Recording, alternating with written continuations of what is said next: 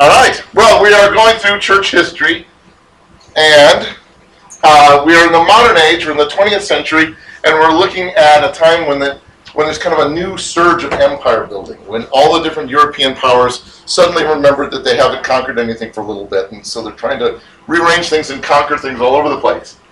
At the end of last time, we talked about the, the assassination of the Archduke Franz Ferdinand and what that ended up doing to, to the world situation. As we said, his great grandfather, Franz Joseph the First, the, the, the, the uh, Emperor of, of Austria Hungary, didn't actually much like Franz Ferdinand. Nobody really much liked Franz Ferdinand. But it doesn't mean the emperor wasn't going to do anything about it. I mean, you can't just kill a royal and have people go, oh, well. You got to actually respond. You got to actually do something. But besides, that's exactly what Franz Josef would have liked. Not, not necessarily to get rid of his grandson, though. Again, he did say, takes a load off my mind to know that idiot isn't getting the throne when I'm gone. But this is a perfect opportunity where you can steal stuff from people and still pretend like you have the moral high ground. It's like, why, we're the Dun-Tus, which is why we're taking stuff. We need more colonies in the Philippines. We need to we need to take Serbia. We just need to because we have the moral high ground and we can do that. Poland is ours because somebody shot our, our grandson. People do that all the time. Do countries still do that kind of stuff today? Why, we're the Dun-Tus. Give us land. We're the Dun-Tus. We need some money. Oh yeah, we can get away with all sorts of different things. So, as a result of that, as a result of that one terrorist action in Sarajevo, the Great War begins. Why didn't I call it World War One? I didn't know there was a two. That's right. Everybody, it's amazing how often I will talk about the Great War and people go, "What?" I'm like, well, World War One. They go, "Well, why didn't?" Is that what they, you know, they call it World War One? No, you don't call it World War One. You call it the Great War. Or anybody else remember any other names for it? War to end all wars. The war to end all wars. Because after you do something like that, surely you wouldn't ever have a second World War, right? That would be insane. You got to be crazy people. So, major European leaders. Most of them are related to each other. They're like cousins or second cousins or things like that, brothers and sisters. They all become really entangled. This one bullet, actually, couple bullets, but I mean, this one gun shooting one archduke and his wife, everything gets wacky. Austria-Hungary declares war on Serbia because he was shot in Serbia, right? No, he was shot in Bosnia, but he was shot by a Serb. So why does that mean that Austria-Hungary gets Serbia? Because they're the Dun-Tus, and they got the moral high ground. They get to steal land, right? And that's what they said. No, it doesn't. A Serb shot him, so we get to take Serbia. Uh, no. Pardon me? Served for Bosnian independence. Yeah. Anyway, so they declared war on Serbia ultimately, and Germany, being their fellow friend and German-speaking cousin, says, "Yep, we'll support you." So it's now Austria-Hungary and Germany against Serbia. Serbia, who's not renowned for conquering anybody at this stage, this whole big German-speaking bloc says, "You're ours now." So Serbia said, "Hey, we speak something a lot more like Russia. Hey, Russia, you're Slavic. Want to support us?" And Russia says, "I'm fine with that." because we just took Poland a little bit ago, and Austria-Hungary, if they're willing to take Serbia, they're going to want to take Poland from us. Both Austria-Hungary and, and Russia wanted Poland. Russia got it first. So they said, yep, yep, yep. Anything to keep these guys down, we're fine with. To be fair, Russian Tsar Nicholas II and his cousin German Kaiser Wilhelm II, because they're cousins, because everybody is, they kept writing letters to each other saying, you know, you ought to stand down. You know, we would really crush you. Well, I don't want to hurt you.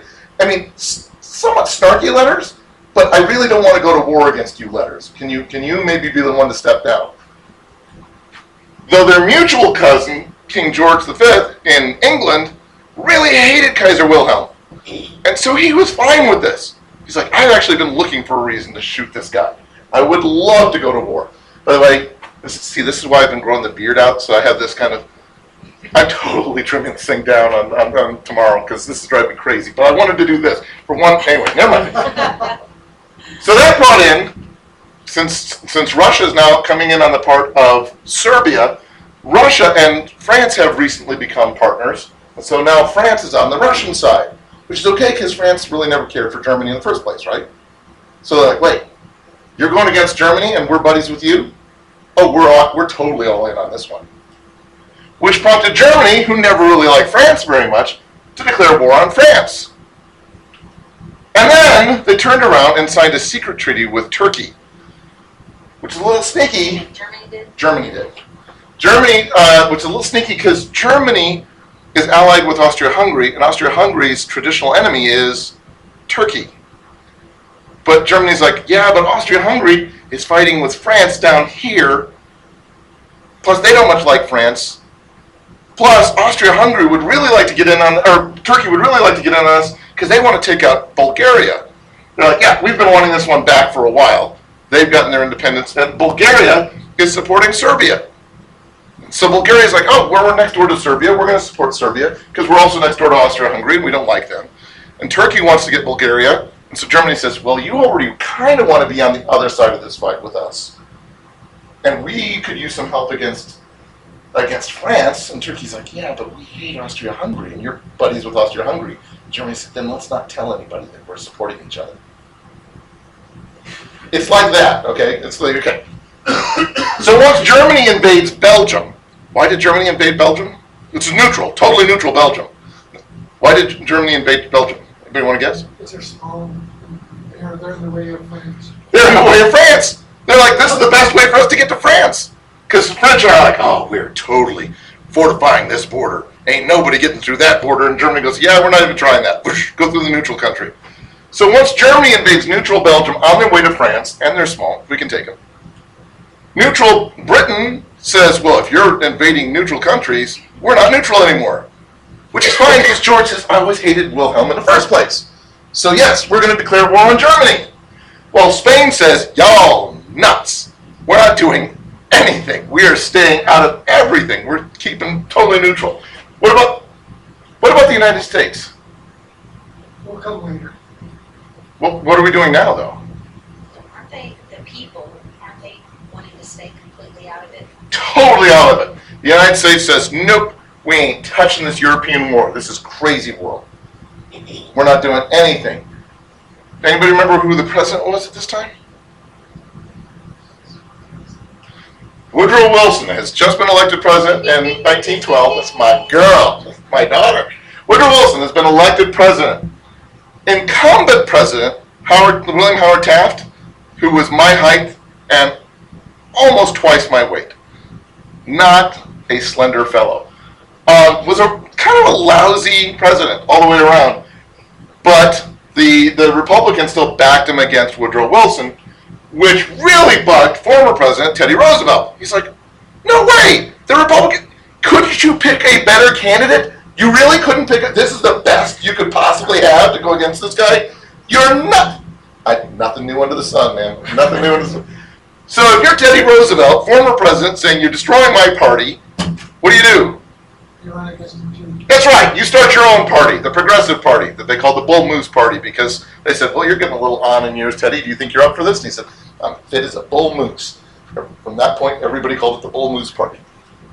Creates his own party, which split the Republican vote, letting Wilson win with only 41% of the popular vote. Because if Taft and Teddy's parties had actually not been split, they would have beat Woodrow Wilson. So again, nothing new under the sun. Because you split it, funky things happen.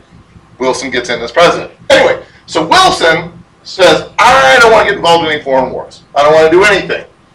Um, I got to back up. Remember, the United States is fine with like fighting with Spain over Cuba and the Philippines, right? And we're fine with fighting Germany over Samoa. But fighting Germany over Germany? You're not, not going to do that. You can't fight a European power about European territory. That would be tacky, right? You can fight them over colonial territory. That's fine. Why is that okay? What's the difference? We can fight with we can fight with Russia over Vietnam. We can't fight with Russia over Russia. What's the difference? We can there. That's right. We are just bringing democracy to the underdeveloped nations, man. We're saving them from those Russians.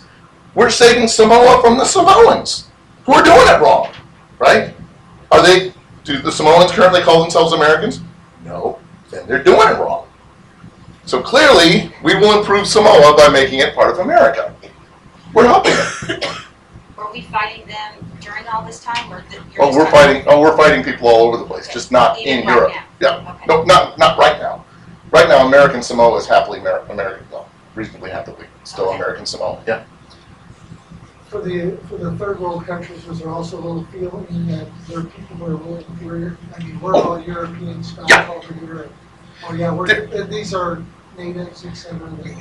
did you pick up on that? That, that, that, that maybe the Vietnamese, maybe the Samoans, maybe the Filipinos, they just don't look quite as pale? You know, and, and as a result, by definition, they're underdeveloped. Yeah, there is that sense. Uh, um, remember when we talked about Albert Schweitzer? He flat out said that. It's like, oh, I'm, I'm an incredibly helpful guy. I go and I help the, the natives because black people are obviously children. You know, and so yes, there's this sense amongst most Europeans, and I include the Americans in that sense, that anybody who doesn't look like us is somehow second class at best, if not third class. Anyway, is any of that fundamentally different from what we do today? Really, really, really, really, really. We'll sit there and we will fight over other people's territory to defend them against other people, but we don't fight another nation in their territory because we're the freedom loving country, right? We wouldn't take Chinese country space away from China, but we will be fine with taking Chinese colonial space away from them if we were to fight them somewhere else. Now, again, before we just say, oh, we're racist or oh, we're.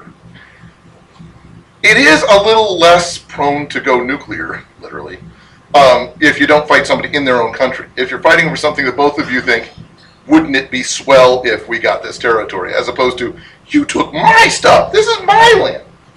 So What did, how did the presidents at the time, well, even today, how do they really justify going into these other, what, these colonial areas just to have war? I was thinking about that the other time when you were talking about the Philippines, Uh-huh. how we took over. I'm like, where did we justify to even be there in the first place? how do we justify going to Kuwait? Now we didn't take Kuwait for American territory, but how do we justify going to Kuwait? Kuwait asked for help, didn't they? They said they said Iraq is, is invading us, they're bad, and Kuwait is our friends. We're part of the same group with them. Kuwait said, Could everybody please come help us? And so we said, Yeah, absolutely.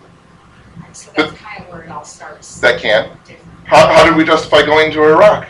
I mean, we didn't make it American territory. We just put, you know, governments friendly to us and our troops all over it, but it doesn't mean it's an American colony. How do we justify going to Iraq and invading that? War on terror, because there were weapons of mass destruction in Iraq, right? Maybe. I'm not going to say there weren't, right? Absence of evidence isn't the same thing as evidence of absence. So, yeah. So we went and we took it because they may have helped the people that blew up the World Trade Center. As near as we can figure, they actually hated them as much as we did. But we still have our troops all over it, so us. I mean, there's a gazillion ways that we do this even today, where we justify going into other territories and saying, no, no, we're bringing democracy. We're pushing out a dictator. Actually, that was a dictator you put in there 20 years ago. Shh. Pushing out a dictator. Okay. So, 1912, Woodrow Wilson's elected president in 1914. Wilson officially says, We're going to remain neutral in this European war. Not an American war, it's a European one. He said it this way Every man who really loves America, if you're an American, if you actually care about America, do you do you care? Because if you care about America, you're going to act and speak in the true spirit of neutrality, which is the spirit of impartiality and fairness and friendliness to all concerned. That's the way America always has been. Uh, it's that whole American German Samoa thing. Shush! Neutrality. Always been neutral. Yeah, it's the spirit of the nation in this critical matter will be determined largely by what individuals and society and those gathered in public meetings do and say, upon what newspapers and magazines contain, upon what ministers utter in their pulpits and men proclaim as their opinions upon the street, what they say on Facebook and Twitter. And isn't that basically the way things are now? What America actually does the critical things are all going to be decided by guy on the street. I can say all sorts of different things as the president, but really, really, what you guys end up doing in your letters, in your correspondence, in your sermons, in your newspaper articles, that's what's going to crucially dictate can we stay neutral. So I'm going to ask you guys, make sure that in your Facebook accounts, in your Twitter feeds, and you are extreme, you're consciously neutral. Again, very little new under the sun, right? Facebook might be new, but the concept has been around for an extended period of time. He says, division amongst us would be fatal to our peace of mind and might seriously stand in the way of proper performance of our duty as the one great nation at peace. Everybody else is fighting, we're not. Well, actually, we still are not in Europe. Okay, good. I venture, therefore, my fellow countrymen, to speak a solemn word of warning to you against that deepest, most subtle, most essential breach of neutrality, which may spring out of partisanship, out of passionately taking sides. Luckily, we've learned this, right? In America, we don't passionately take sides. The United States must be neutral in fact as well as in name during these days that are to try men's souls. If you ever wondered where the these are the days that try men's souls come from? Okay. We must be impartial in thought as well as action. That's Woodrow Wilson. In fact, he was reelected in 1916 using the slogan, He has kept us out of war. So if you sit there and you say, well, gee, did the American public really not want to be at war? Yeah, he's elected on the, we, we're not at war, are we? We're the only one great nation in the world at peace right now. He even refused to act when in 1915 the Germany, the German uh, Navy sunk the liner Lusitania, the British liner. You heard about the sinking of the Lusitania? There were 128 Americans on board the Lusitania, including a very famous, popular, wealthy American industrialist named Andrew, Al- Alfred Vanderbilt.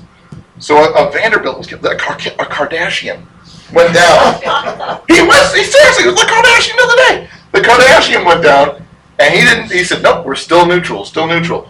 But after that, the American public kind of shifted a little bit. They're like, "Well," but now they're gouging us.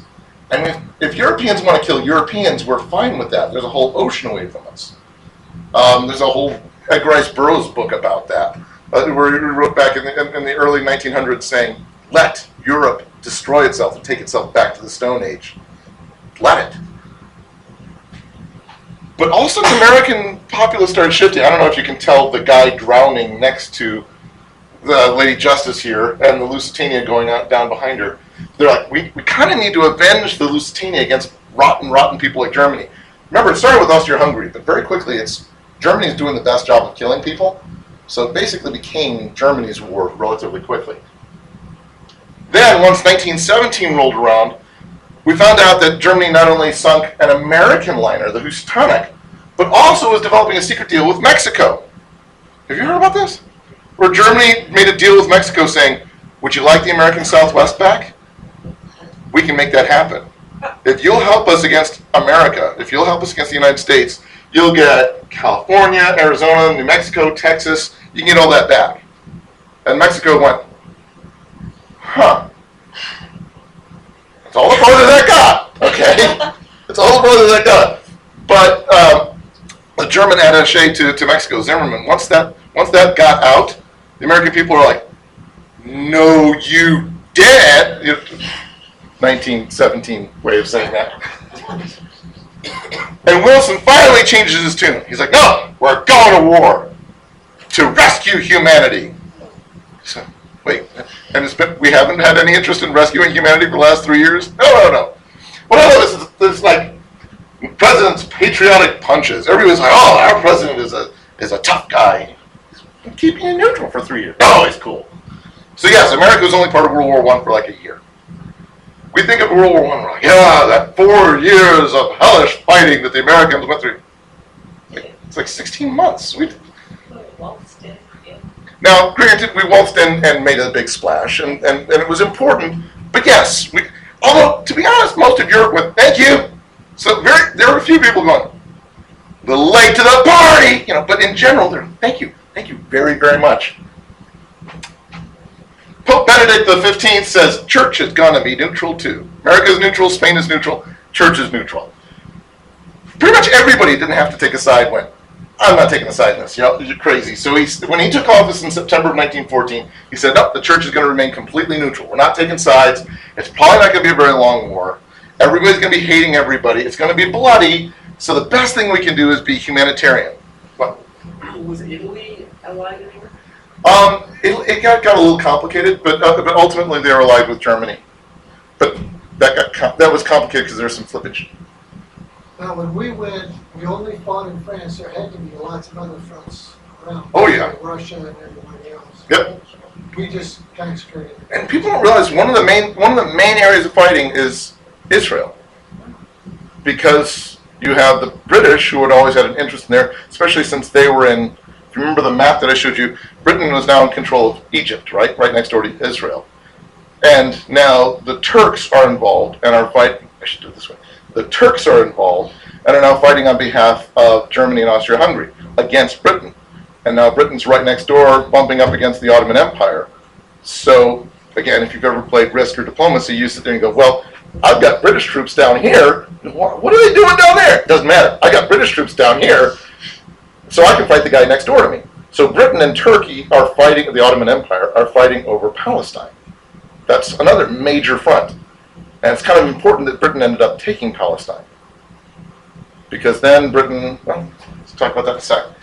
But you can see why the Pope is like, you know, maybe the best thing we can do is make sure that we can extend humanitarian aid rather than back one group over another group, which made everybody mad. Because the church said, maybe we can broker a peace. And Germany said, we're not Catholic. You have no right to broker a peace for us. Who are you? You're a guy in a dress in Italy. We don't know you. And France said, wait, you're not taking our side? We're the major Catholic power here in, in Europe, and you're not taking our side? So poor Benedict is like, I was just trying to be helpful. So Benedict called for a ceasefire in Christmas that year. In the name of the Holy One in heaven who mediates all divine graces. Who's the Holy One in heaven who metes out all the divine grace to everybody? That would be Mary, right? The Queen of Heaven and the one who is anything that ever good ever happens in your life came from Mary. Right? No, yeah. Same thing they wrote into Anyway, so every, he called on every good Catholic to pray to Mary, and as part of the prayer, he suggested, he promised her in conclusion, in the presence of the heavenly court, I choose you this day for my queen and mother.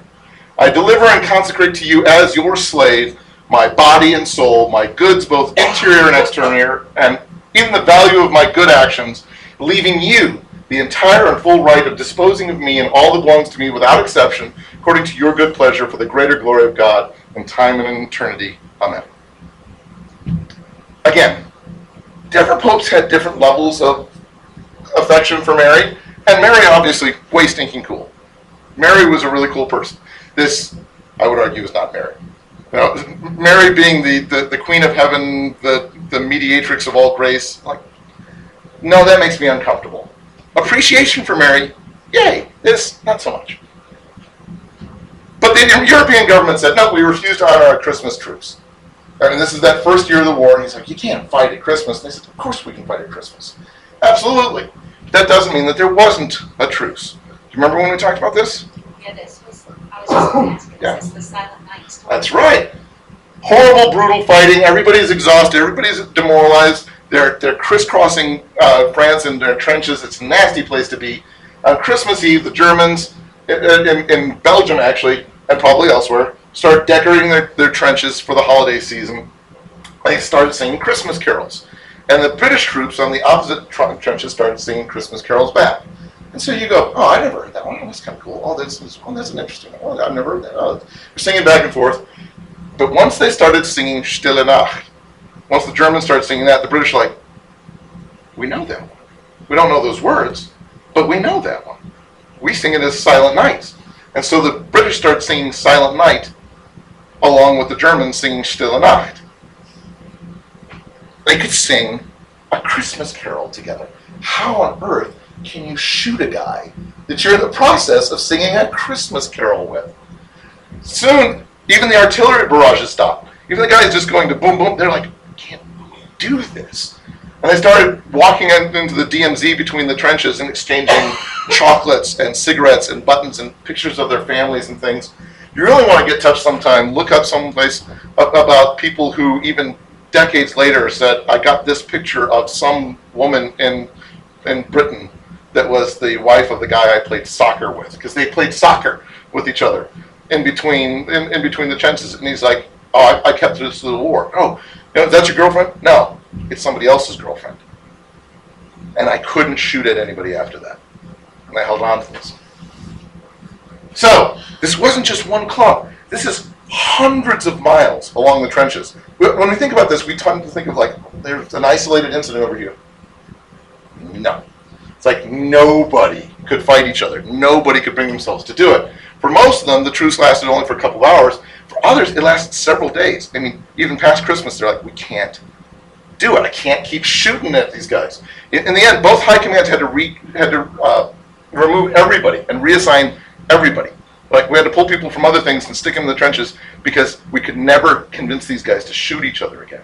After they'd spent Christmas together, after they'd spent time worshiping God together, they couldn't kill each other. If you can't figure out a lesson from that, you're not trying. You know, how can you worship with one another and then hate each other enough to kill each other? You can't do that. Sometimes we do do that nowadays, but then I would argue perhaps you weren't really worshiping God together. You might have been having church services and then fighting over the color of the carpet. But I doubt at that moment you were worshiping God together. If you are truly saying, let's lift God up, you'd be hard pressed to hate somebody else.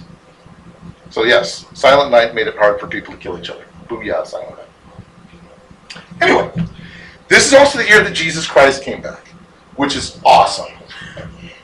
And we all live in the, in, in the redeemed earth, and I, for one, am happy for that. Um, Jesus promised in Scripture that he would he would return, and a careful study of Bible prophecies, especially the prophets Daniel and Ezekiel, regarding the last days, revealed that the Lord's Day began in 1914. Right? Clearly, if you, a careful study would clearly show this, according to the Jehovah's Witnesses. That's that's what. The, do you remember what the prophecies were originally based on? Was it originally based on Daniel and, and, and Ezekiel? Do you remember what Rutherford originally based it on? Measurements of the Great Pyramid of Giza, which then they retroactively connected to Scripture. But it started off with that. Go back and look. All the original prophecies based on measurements in the, which is why after Rutherford was gone, everybody else went. Let's not mention the pyramid so much anymore. Let's just move on from there. Then again, they originally said, bear in mind, at the, at the, the end of 1914 is not the date for the beginning, but for the end of the time of trouble, back in 1894. So to them, they're like, at the end of 1914, everything will be over. So the fact that you're now saying, at, the, at 1914, everything will have begun. Well, but originally you said that that's when it was going to be over. But you can totally see why they're like, oh, no, this fits in our timeline. We thought he was going to be back and everything was going to be over by 1914. And in 1914, the world is exploding. This is clearly Revelation, right? Can you understand where they might be thinking that? Absolutely. Of course, after a while, they had to keep morphing it. They started saying the battle of the great day of God Almighty will end in 1915 with a complete overthrow. And you go, wait a minute, you said 14. Eh, by 15. Or 1925. Clearly, the Jubilee cycle is due to begin in 1925. And that's when people kept changing. Eventually, they messed it up so much, they're like, all right, either we've been totally wrong this whole time, or he really did return in 1914. So you get to, you know, get to 1982 and oh, did we get? So, so, so which is it? Were you completely wrong the whole time, or did he actually return in 1914? Clearly, he actually returned in 1914 invisibly. Invisible. Pardon me? Every eye shall see. He actually, shush now. Um, he took his place in Mount Zion, and he's been working his kingdom out ever since. Nobody's seen him do anything except the witnesses, the Jehovah's Witnesses. So we got that going for us, is good. Same year, the Greek genocide begins. You remember when we talked about the Armenian genocide? Kind of a, a continuation of that. The Turks had been slaughtering all the Ar- Armenian Christians. If you remember, that's a section in Armenia is a section in Turkey. Um, they've been slaughtering all these Armenian uh, Christians in in, uh, in Turkey since 1894. So they're like, yeah, we've been doing this for 20 years. Now we're going to extend it to Greece. What a wonderful opportunity now to kill all the all the Christians we can find in Greece as part of the war effort. See, it's not about Islam versus Christianity. It's it's about the war. You know, we're at, we're at World War. That's pretty much still about Islam versus Christianity. Between 500 to 750,000 Christians are killed in Greece. That's a quarter of the Greek population. In addition, thousands of Greek women are raped. Christian churches and monasteries are burned. Whole Christian villages wiped off the map, all in the name of solving the Greek problem, which is what uh, the, the minister of war uh, from, from, uh, from the Ottoman Empire said. What does that sound like? System, and, and when I say when I say thousands of women raped, I don't mean yeah, well that was part of it. No, no. Officially, institutionally, systematically, this was a conscious effort. Why? Why do you say, please, whenever you take a village, rape all of the women? Why would you tell your your soldiers that? It's demoralizing demoralizing. to populate their, their blood. Yeah. You're trying to destroy the race. So you want to kill all the men, all the boys, and rape all the women so that they have good little Turkish children. You are trying to destroy the race. That's the Ottoman Empire at the time. Shades of the Nazi final solution, isn't it? can you talk about the solution to the Greek problem? The Nazis said, "Hi, I got a solution to the Jewish problem now." Little creepy time in history. But you got to remember, it's just an utterly nasty point in history. It's a horribly brutal time. I mean, just to a level that nobody had ever even thought of before. Um, not only did, did it result in 39 million casualties, dead, wounded, permanently disabled. I mean, the, the entire generation of, of Europe was on crutches and lost an arm and had battle scars and things. I mean, it's everybody in Europe. But it also devastated. This used to be a forest. It's like it devastated Europe, especially Western Europe. Looked horrible after the war. This beautiful, beautiful place of vineyards and forests and things was dead land. 1936 movie, Things to Come. Ever hear about that? It's based loosely on an H.G. Wells book. 1936 movie said if there is a second world war, it will leave Europe a post-apocalyptic wasteland.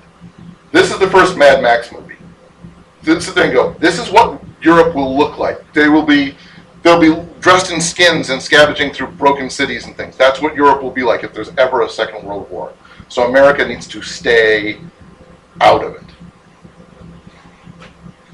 Entire generation of Europeans and Americans, because we were there for 16 months or so, shell shocked, literally and and metaphorically and civilization itself was scarred. J.R.R. Tolkien uh, was in the war. He joined the military. He waited to join for as long as he could.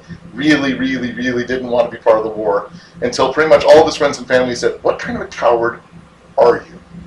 And so he finally was forced to join. Felt pressure. Found himself commanding troops in the trenches at the Battle of Somme, which is not a nice place to be. And he ended up contracting trench fever from all the lice that were there in the. In, you want to look up something fun, Google trench diseases. And he was sent home to England to recover. So instead of being a, a, a, military man, he was sent home to study, write books, things. Anybody recall any books that he wrote? Can you can you imagine how World War One might have affected him from having read any of his books? His description of war and the horrors of it, his description of Mordor, and his description of the deforestation of Isengard, all that straight out of World War One. It's like this. This is what war is. I want everybody to understand what war is.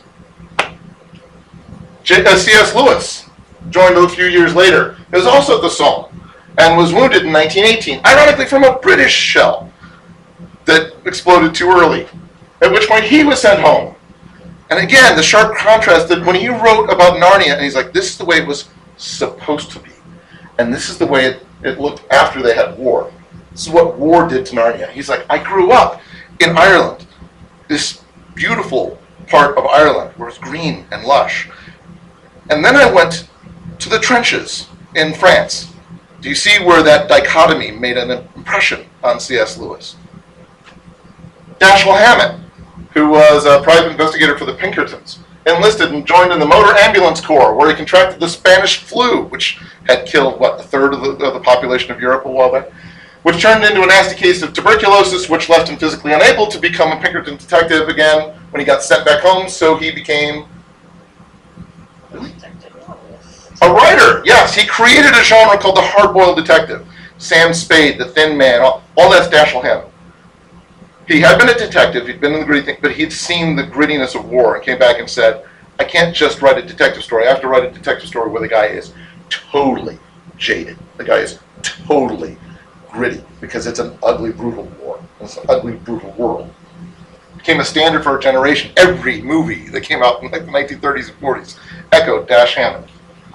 Ernest Hemingway went and also joined the Motor Ambulance Corps in Italy, where he was injured and spent months, six months in a hospital recovering from his wounds. And then when he went back home, he started writing, and everything he wrote was about intensity, about brokenness. He, he did everything he could do in his life. He drank everything he could drink. He slept with everything he could sleep with. He fished everywhere he could fish. He shot everything he could shoot. He did everything he could possibly do to fill this horrible sense of aching emptiness that he felt after being in World War One.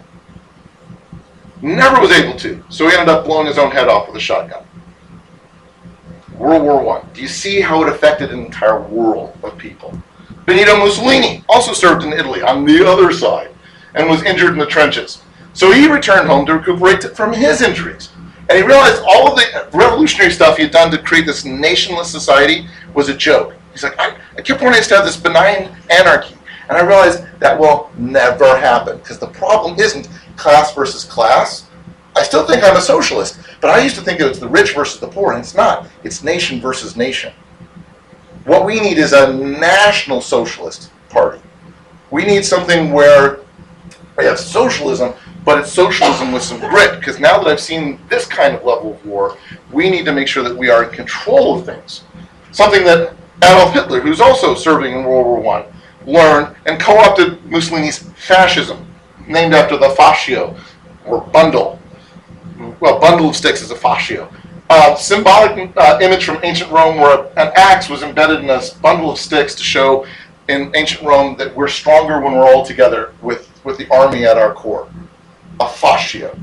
And ben, Benito Mussolini said, yes, we need a modern fascism like that. So Adolf Hitler said, yeah, I want to take your nationalist socialist idea and take it to Germany.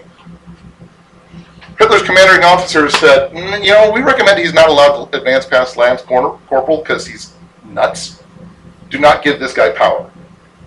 Which means that if Germany had not been utterly devastated by World War One, odds are Hitler would have never had any kind of real power. Because the only people who had any kind of authority up to that point said, don't give him power because he's nuts. Which means that the worst thing that you could possibly do for the world was to do something that would devastate Germany. Anybody ever hear the Treaty of Versailles? At the end of World War One, everybody always has a peace treaty where somebody's got to give up something, but nobody had ever done this to this level, not to the level of the Treaty of Versailles, because France had been utterly devastated, and because Germany had been the best one at killing. France pretty much had the moral high ground to do whatever they wanted to after the war. So they said, okay, utter smackdown at an unprecedented level against Germany. Could you, yeah, could you turn that down? Maybe it's a little warm in here. So Germany is forced to disarm itself forever. Nobody had ever been forced to disarm themselves forever. But like, Germany will never, ever, ever get to have a military again. The economy is crippled by a war reparations uh, bill. Be about a trillion dollars in modern currency for a country that's already been devastated by war. So by 1930, paper money in Germany is pointless. I mean, literally, it's littering the streets. You would take a, a wheelbarrow of money to get a loaf of bread, that sort of thing. Ger- Germany is utterly destroyed. All of their, um, all their, their, Austria-Hungary and, and Turkey, their empires are broken up into small, smaller countries, and all the colonies of Austria-Hungary and Germany, Turkey are all broken up and given to France and, and England. So if you're France, you're like, yeah, and if you're England, where there was no fighting in England, and you get everybody's colonies, you kind of go, woo! You know, it's kind of good to be on that side. Most galling was a section called Article 231, the War Guilt Clause, where Germany was forced to sign saying everything is Germany's fault. Everything that happened in Europe, all of that is because there's something intrinsically wrong with the German people. You people are genetically bad people. Sign that, or else we'll, we'll level your country. If you want peace, you gotta sign this. That's kind of messy with you, isn't it? Can you understand how, years later, if you have a political demagogue that says, Are you feeling like everybody's saying it's your fault? Well, it's their fault. It's not your fault, it's their fault. Can you understand where a political demagogue might rise to power by talking to a disenfranchised group within his own country and saying, You aren't the bad guys? I don't know if you can mentally picture that. Speaking of Nazis, Hermann Goering became an ace pilot during the war. In fact, he took over the flying circus after the Red Baron was shot down. And he became the leader of that group. But this is before he like doubled in size and became the leader of the German Air Force in World War II.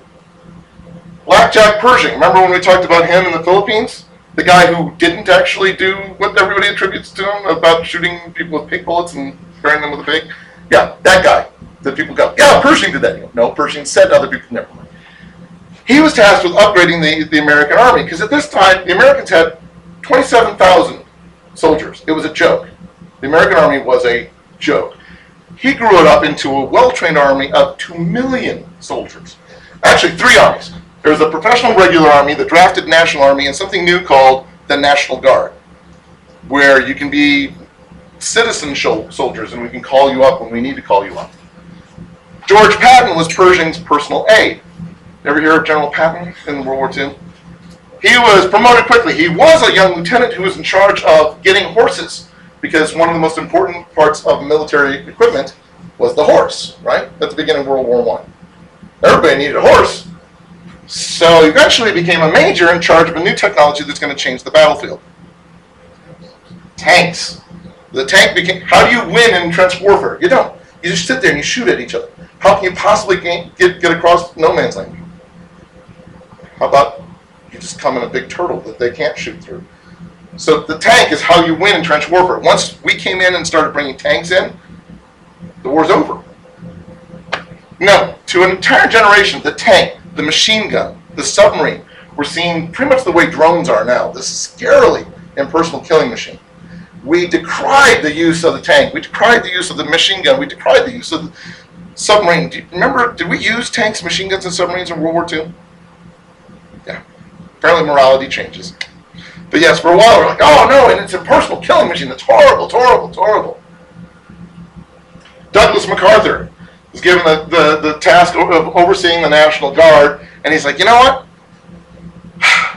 I'm going to pull people from all sorts of different parts of the country. Instead of having these units from Maryland or this unit from Chicago, that tends not to work well. It works really well in the short run. Everybody's got good morale, and there with my buddies. It works really badly in the long run because people act weird because they're like, well, this is my Chicago unit. I'm not going to go help your Pittsburgh unit. And so there's a lot of things like that. He's like, no, I'm consciously going to have create a rainbow battalion where I, I pull people from everywhere and they learn to be comrades with one another. You're all just part of the army instead of thinking about it as groups. And in fact, he said, instead of old friends huddling in trenches, we should be out there on the battlefield. Small squads moving across the battlefield, not squads huddled in trenches, not large groups walking across the battlefield, but small mobile squads sprinting across the battlefield. Which some people said that sounds old fashioned, some people said that sounds too new, and he was absolutely right, because that's pretty much the way we did it in World War II.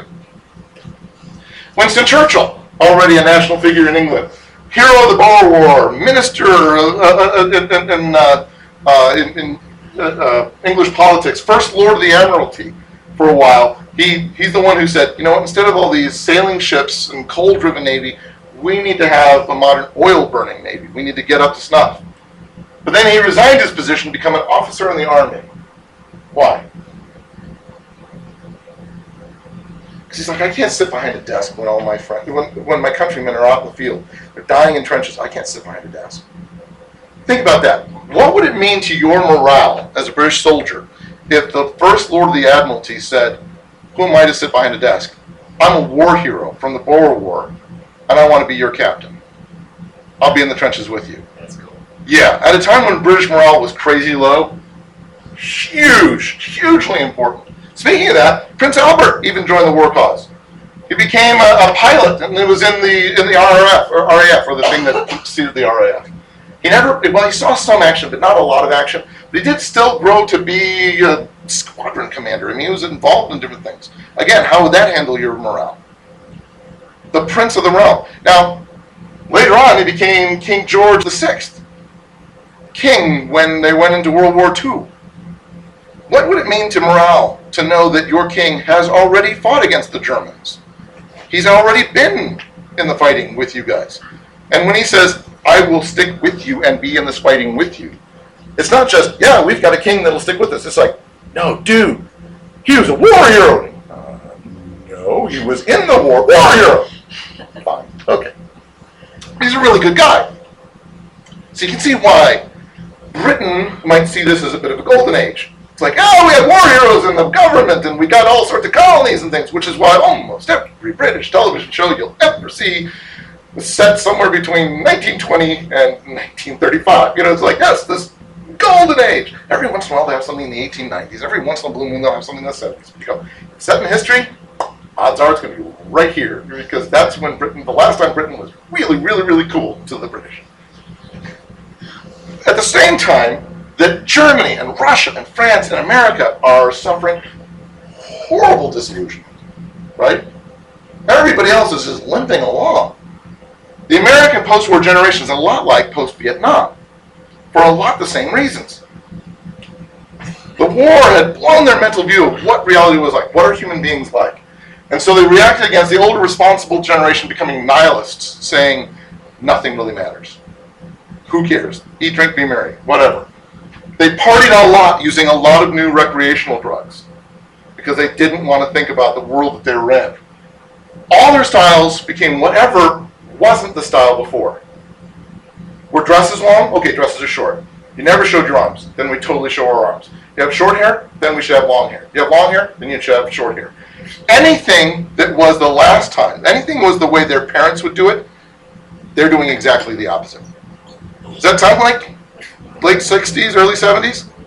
Whatever you guys did, that's what we won't do. You'd never grow a beard. We're totally growing a beard. Old men grow beards? Well, then they shave it off now. Anything. Whatever it isn't. The exact opposite of the 1950s, which were when we absolutely tried to recreate an idealized version of the 1940s. We aren't naive. We just went through a world war. And so by the time by the time we get to the 1940s and we have another world war we say, that's nasty, we don't sit there and say, how could it happen? It just happened a generation before. This time we sit there and go, no, we can get it back. We can get it back. Women, you need to get out of the workforce. Remember, you got joined the workforce in, in World War II. Now you need to get out of the workforce. Be in the home, cook, be barefoot, be pregnant, which is not necessarily something that they were into so strongly in the 1940s. So a lot of times when people think about those sexist 1930s and 40s, you go, oh, you're remembering the 1950s. But you go, yeah, we had broad shoulder pads. No, we have crazy broad shoulder pads. We had wide lapels. No, really wide lapels, etc. We can make it pretend 1940s again. Anyway, nowhere is this disillusionment. Nowhere is this we're going to play games with ourselves more powerfully felt than in the sense of religion, which is why we t- spent this much time talking about World War One, because I want you to understand what this does to the church. More than any war prior to the Great War, nations painted one another not just as enemies, but as infidels, as as monsters. Um, they not because they weren't Christian, but because they're doing such such a bad job. German theologians referred to Britain as the great whore of Babylon, spoken in Revelation. So if you went to a German church, you'd hear about why you are fighting on the side of light against the evil English and French and things. British bishop preached that soldiers fighting the Germans were God's, quote, predestined instruments to save Christian civilization of Europe, unquote. Well, because if nothing else, the Germans sided with those horrible, horrible Muslims. So clearly, we've got to take a stand. Which is okay, since the Russian leaders preached in their messages that Kaiser Wilhelm was the Antichrist. Not like an Antichrist. They're like, no, he is the Antichrist. Let me walk through Revelation and explain to you why Kaiser Wilhelm is exactly who God was talking about. we already talked about how the American preacher Billy Sunday summed it up by saying this, this war is nothing less than Bill, Wilhelm, against Woodrow. Germany against America, hell against heaven. That's what it is. This is we are standing on the, on, on the precipice of this. We absolutely have to take a stand against Satan and join this war. As a result, it's nearly impossible for people to separate their feelings about the war from their separating their feelings about being good Christians. Once you say that you, if you fight this war, are fighting in the book of Revelation, you are either on the side of the angels or you are on the side of hell. So which are you? You have to be. Now you understand why people are looking at Tolkien going, you don't want to fight? It's like, I'd really rather not kill people. Like, hell versus heaven, light versus dark, angels versus demons. You won't take a side? So I, I think the Germans are bad, but I really don't want to go kill people. You won't stand against hell itself. What kind of coward are you? Now picture that across the entire Western world. Every sermon you hear, every newspaper article you see, every time the president opens his mouth, it isn't just a war. It isn't just they're bad guys. It isn't. It's religion terms. We are good with a capital G. They are evil with a capital E. And since the war was incredibly disillusioning, right? And remember we talked about this before with regards to the election. Once you paint the other side as a monster and your side as the savior, is there any way that that election could possibly end where there isn't going to be riots, isn't going to be horribly emotive people on at least one side? If it's evil versus good, if it's monster versus savior, there will be a strong emotive reaction afterwards, right? Doesn't matter actually who wins, there's going to be a strong emotive reaction. We see that in just tremendously in World War One. People are so disillusioned, sit there and go, well then, how can I have any kind of a positive view of the church? If if this is what it means to follow God, God Himself wants us to have this war, and this war was this horrific, I don't think I like God. I don't think I like being part of this. This is a war veterans parade. And they're saying, how can we possibly thank God? Philosopher Bertrand Russell even flat out said the root cause of World War I is religion. Religion is the problem. Religion causes war. It's an inherently destructive thing. We need to get rid of religion. And a lot of people said, you know what? That finally makes sense to me. I get that. But the basic question is an important one. If your leaders wrap the war in religious language and then indelibly tie religion to the war effort, if the war is religious and religion is war, if those are absolutely intertwined, and if the war is devastating, what does that do to your conception of your faith? If you tie religion and secular circumstance so indelibly together, do you get to untie them later? Easily? Yeah. Well, think about the, the Germans too. If you're putting it in religious language and you lose, Yep. if you were fighting for God, Yep. then your then your God just lost the war he was fighting. If you're a German Lutheran, nickel with you afterwards, by the way, or even a German Jew, and the leaders of your faith have preached that you are, quote, God's people at a time of world's crisis and divine judgment, unquote, you unknowingly are quoting specific preachers. And then you sign a treaty where you're forced to admit that you are intrinsically horrible people. What does that do to you? Hitler concluded that the Jews must have stabbed the, the German people in the back because they were intrinsically horrible people. If somebody's intrinsically horrible, and I know it's not me, if there's something religious going on here, and I know it's not us, is there another religious group in our midst that are intrinsically bad people? Well, they're not me. Large number of Germans also lost their faith in Christianity because they're sitting there going, at best, the Lutheran Church was in collusion with a corrupt regime. At worst, religion itself is bad. Bertrand Russell is absolutely right. If you're a French Catholic, you were given the hope in 1914 by the president that you're going to have this sacred union where radical workers' movements and the church and the government are all going to work together for the war effort. We're all going to come together because we all love France. And then France is laid waste. If, if like a third of the French population, male population, is dead, and another third or so is maimed for life, and the French countryside is destroyed, how'd that sacred union turn out for you? I mean, you might be a glass half empty, half full kind of person. You might sit there and go, could have been worse, at least we won. You know, but the year after the war, there were 2,206 strikes in France. Nearly 2 million workers marching against their own government in riots. France is ripped to shreds. And remember, you made a sacred union with the workers' unions and the governments and the church. So how are you left thinking about the church at that point? The church is obviously impotent. You're pointless. The Catholic Church is pointless. Why are we even following them? They were neutral during the war. They didn't do anything for us. The sacred union thing didn't do anything for us. My family's starving after the war. Who cares about church? If you're a Russian Orthodox, you say, I like Tsar Nicholas. He's a good guy. He's the only guy that was consistently good through this whole thing. The only European leader trying to make amends with people, trying to make things work. So devout, he connected himself consistently with the church. He's like, I'm going to pray all the time. I, I'm, I'm a good guy. Fortunately, he's not a particularly good Tsar. Um, he's not a very strong Tsar, and his own troops did things like firing into their own people during riots. They'd have food riots, and the Tsarist troops would shoot everybody. Know. Um, I don't think I like him. So you may like the Tsar because he's religious, or you may dislike the church because you don't like the Tsar. As Lenin preached, who's in Russia, right, with the Tsar, he says religion is the opium for the people. It's, it's a sort of spiritual booze in which the slaves of capital, those who support the capitalist system, drown their human image. You just ignore what it means to be human because you just do whatever this made up God tells you to do. And an amazing number of people go, yeah. And then there's a guy named Rasputin. You ever, ever hear of this guy?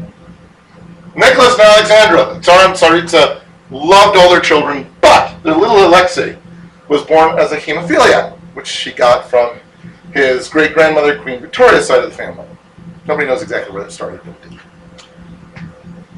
And his doctors weren't able to help him very much, in large part because they didn't even really understand what hemophilia was.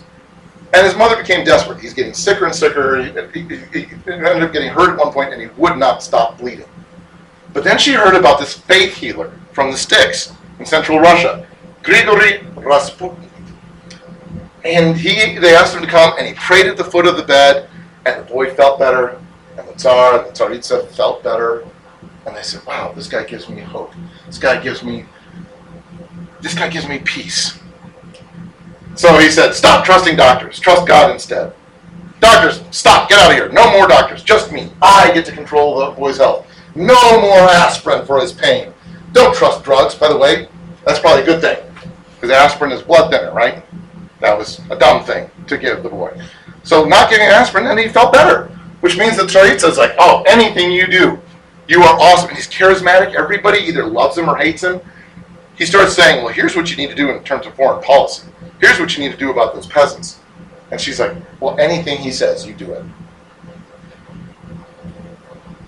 Since he had a, ten- he had a tendency to have sex with anybody, popular opinion against the Tsar, Tsar and Tsaritsa, who they were getting frustrated about anyway, started being, you'd start seeing more and more of these cartoons popping up where obviously Rasputin is having sex with the Tsaritsa.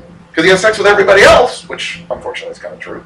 But there's absolutely no reason to believe that she did anything inappropriate with him at all. She loved Nicholas, Nicholas loved her, they had a great relationship, but unfortunately, she was still devoted to him.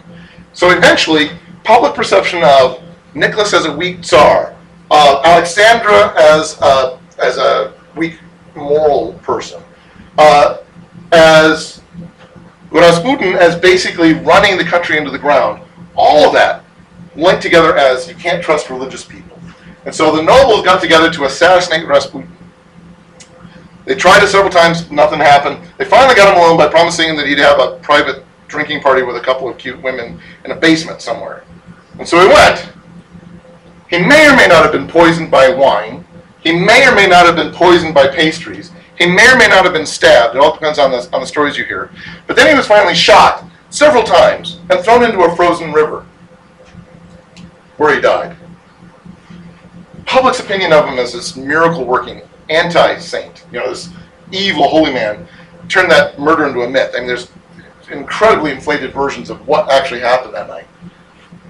But you're left with the forced abdication of the Tsar and his family during the February Revolution of 1917 when who took power?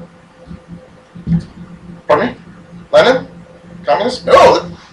This is the conservative Christian White Army. The conservative Christians took charge of Russia under the complete support of the church. We are taking it from the Tsar.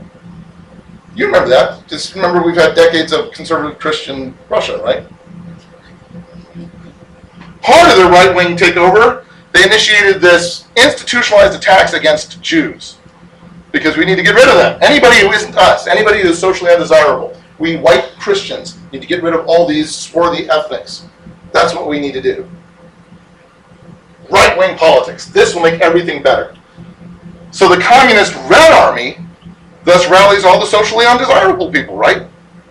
All those people that you were trying to take out, uh, take out, the growing communist army just co-ops all those people. Pretty much every Jew in Russia says, "I guess I'm communist." I don't even know what that means. It just means you don't like the white army. So the Red Army takes takes control in the October Revolution. February Revolution, conservative Christian. October, communists. And the communist revolution that took over, therefore, and created the Soviet Union had a decidedly religious slant to it. Because we already read what Lenin felt about religion, right? So this particular one said, we're not just opposing the capitalist system, because technically that's all communism is, it's economic. Like, no. We also support anybody who supported that system, including the church. So the one thing we know we have to do as, as a Soviet Union is to get rid of the church. Do you understand how that disillusionment that came from World War One created the largest actively godless country of all time? You know, at, at that point, this generated the first superpower godless country. France tried to do that back in the French Revolution. Russia succeeded.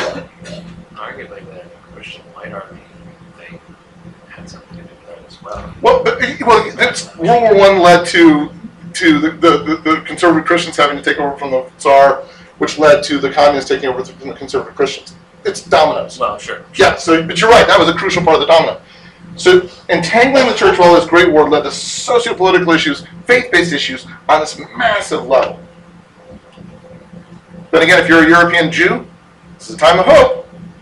Because post-war World War One is a time of hope, right? Because England says we conquered Palestine and we have every intention of creating a Jewish state.